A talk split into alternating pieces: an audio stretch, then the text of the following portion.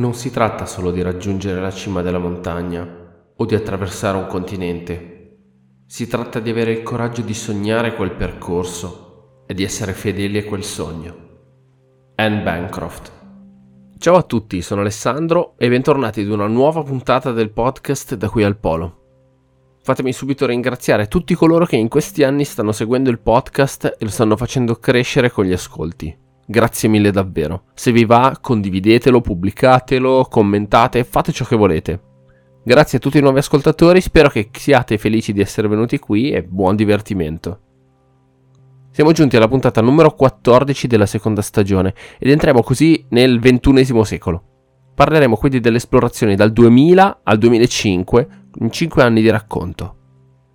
Partiamo dalla spedizione di due donne, Anne Bancroft e Liv Arnesen, due sognatrici che già da bambine avevano in mente di sciare in Antartide. Le due fino al 1998 non si conoscevano neppure e dopo un incontro fortuito decisero di organizzare e realizzare il loro grande sogno. Ma chi sono queste due donne? Anne Bancroft è una statunitense, mentre Arnesen è una norvegese. L'obiettivo della loro spedizione era di attraversare tutto il continente antartico a piedi e con gli sci in una rivisitazione della traversata compiuta da Roald Amundsen cent'anni prima.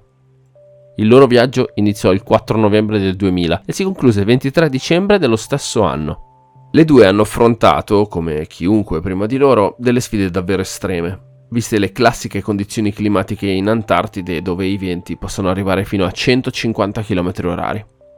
Erano attrezzate con sci ed una slitta da 115 kg con cibo e le attrezzature indispensabili per la traversata.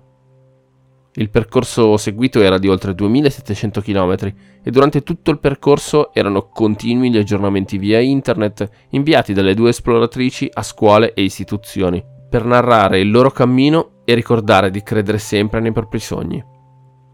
Dopo questa impresa epica e tutta femminile parliamo di Scozia e di Craig Madison, esploratore polare della Royal Scottish Geographical Society.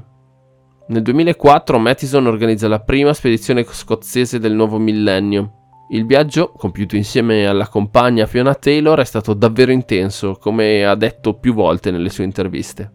È assolutamente fantastico. Per me è un sogno che è diventato realtà. Volevo andare al Polo Sud per la prima volta quando avevo 12 anni, ora ne ho 35, quindi ci ho messo un po' di tempo, ma ne è valsa la pena. Durante la spedizione come tutti gli altri esploratori, ha dovuto sopportare condizioni particolarmente proibitive, con temperature fino a meno 53 gradi. La partenza avvenne il 3 novembre da Hercules Inlet, una zona del golfo al di sotto della penisola antartica. Dopo qualche giorno però Fiona Taylor deve abbandonare la spedizione, rientrando alla base a causa del congelamento di quattro dita. L'idea di Mattison poteva essere quella di abbandonare la spedizione, ma la volontà di continuare era più forte. Ancora lo scozzese dice che ci sono stati alcuni punti in cui il mio ginocchio dava molto fastidio e pensavo che sarebbe stato molto più difficile. Ma una volta che ho visto la stazione del Polo Sud come un piccolo punto nero e ho capito che l'avremmo raggiunta, mi è sembrato assolutamente fantastico e tutto il dolore è scomparso.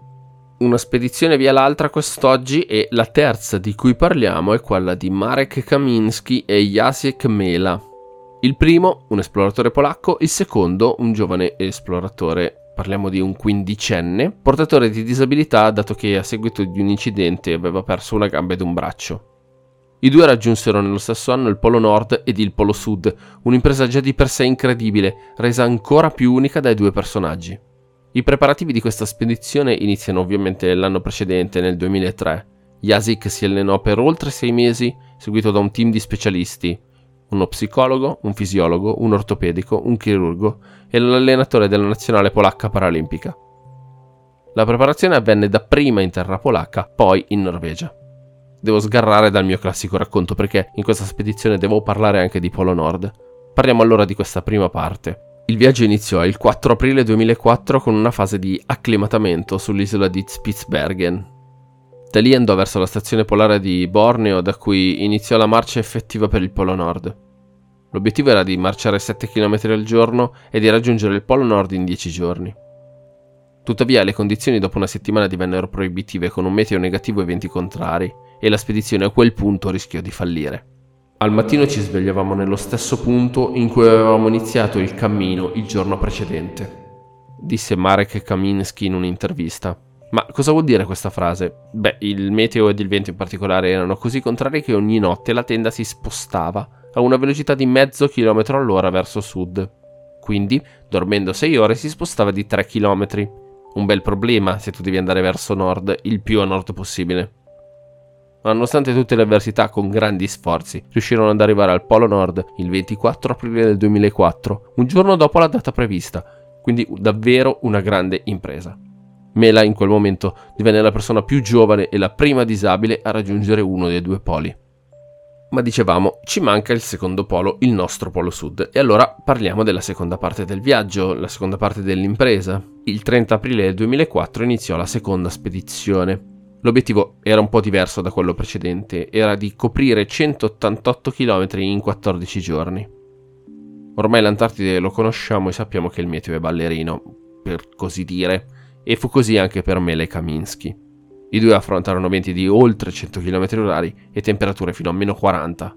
Ma vediamo un po' come si organizzarono i due per la marcia. Ogni giorno percorrevano tra i 10 e i 15 km, quindi ogni 6-8 ore di cammino avevano una pausa di 30 minuti per riposare, notte esclusa, dove cercavano di recuperare quel po' di energie rimaste. Alle 3.47 del mattino, secondo l'orario CET, cioè l'orario europeo più diffuso, quindi il nostro, del 31 dicembre del 2004, solo otto mesi dopo aver raggiunto il Polo Nord, Kaminsky e Mela raggiungono anche il Polo Sud geografico. Un trionfo davvero, fu festa doppia perché Mela aveva compiuto 16 anni il giorno prima. Sono rimasto davvero affascinato dalla storia di questa spedizione e dalla forza d'animo di Jasiek Mela, un coraggio e una determinazione veramente unici. Facciamo ora un volo rapido sulla quarta spedizione di oggi, quella cilena del 2004, dove un team di scienziati e ricercatori ha raggiunto il polo sud geografico in occasione del 25 anniversario della fondazione della base cilena, la base presidente Eduardo Fei Montalva. Il gruppo era formato da 12 membri e partì dal Cile il 18 novembre 2004. La spedizione ci mise 4 giorni per giungere alla base dove gli scienziati iniziarono alcuni studi sul meteo e sulle condizioni ambientali e vi restarono per circa 12 giorni. Durante la permanenza ci furono diversi tentativi di raggiungere il polo sud geografico e vi riuscirono poco prima di chiudere l'esperienza il 5 dicembre del 2004. La quinta missione di oggi è il racconto della missione chiamata Tangra, si tratta di una spedizione bulgara commissionata dalla Commissione della Bulgaria per i toponimi antartici del Ministero degli Affari Esteri bulgari. Ora, detta così è già una spedizione noiosa, ma vediamo cosa riguardava. La spedizione ebbe come meta principale i Monti Tangra, la più importante catena montuosa dell'isola di Livingstone, una delle Shetland meridionali. Ci sono diverse cose che vorrei approfondire in queste parole e quindi parto dall'inizio perché è bello parlare di scienza, è bello parlare di imprese, però è bello anche capire cosa stiamo dicendo, cioè io che cosa vi sto dicendo. Cosa sono i toponimi antartici? Ora, sono i nomi che vengono dati ai luoghi dell'Antartide. I nomi geografici che vengono dati nel continente riflettono la storia dell'esplorazione polare ed abbiamo visto infatti come nel corso delle puntate si siano sentiti nomi di esploratori o di navi usati per indicare questo o quell'elemento Pensiamo ai nomi dei monti Erebus, una nave, al mare di Cook, un esploratore. In particolare la commissione bulgara è quella che ha dato il nome a oltre un migliaio di cose, diciamo così, nella zona delle Shetland meridionali, dove i bulgari hanno installato una base chiamata di San Clemente di Ocrida. Apro quindi una parentesi su questa frase. La base è sull'isola di Livingstone, di cui parleremo a breve ed è stata fondata nell'88, anno della prima spedizione antartica bulgara. Nel 93 è stata aggiunta una seconda parte e nel 2003 è comparsa la prima chiesa ortodossa in Antartide con la cappella di San Giovanni di Rila. La base presenta anche un ufficio postale dal 95 ed è molto frequentata sia da studiosi che scienziati bulgari, ma non solo, anche da turisti che arrivano da Punta Hanna, uno dei luoghi turistici più visti dell'intero continente. L'isola di Livingstone, dove si trova la base bulgara e dove si è tenuta la spedizione Tangra, è la seconda per estensione delle Shetland meridionali. Ora, dove sono le Shetland? Bene, si trovano in quella punta del continente antartico che vira verso il Sud America. Se avete in mente la forma dell'Antartide è un cerchio, più, più o meno, molto più o meno, con questa punta che va verso il Sud America. Sull'isola, oltre alla base della Bulgaria, troviamo anche la base di eh, Juan Carlos I della Spagna e quella di Capo Sheriff creata da Cile e Stati Uniti. La base spagnola, la prima della nazione, è stata fondata nel 98 e può ospitare fino a 51 persone. E quindi, queste Shetland meridionali cosa sono? Un sacco di domande quest'oggi. Sono un gruppo di 11 isole nella zona della penisola antartica, come già vi dicevo. Ma perché sono importanti? Solo per le basi? No. Sono fondamentali perché tra queste c'è Elephant Island, l'isola in cui gli uomini della Endurance trascorsero mesi in attesa del ritorno di Shackleton dopo che la loro nave era affondata. Vi ricordate questa storia? Spero di sì, altrimenti tornate indietro di qualche puntata e riascoltate tutta la storia dell'Endurance. E anche oggi Shackleton ce lo siamo giocato.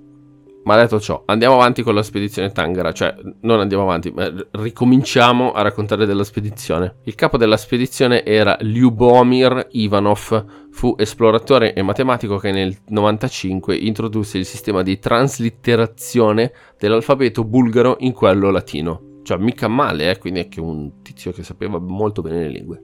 Vennero usate due navi per la spedizione, l'Avanguardia dell'Uruguay e la Sergei Vavilov della Russia. Partiti nel novembre del 2004, terminarono le rilevazioni nel 2005, a gennaio, dopo aver percorso un lungo tratto dei Monti Tangra per poter dare i nomi ai territori appena mappati.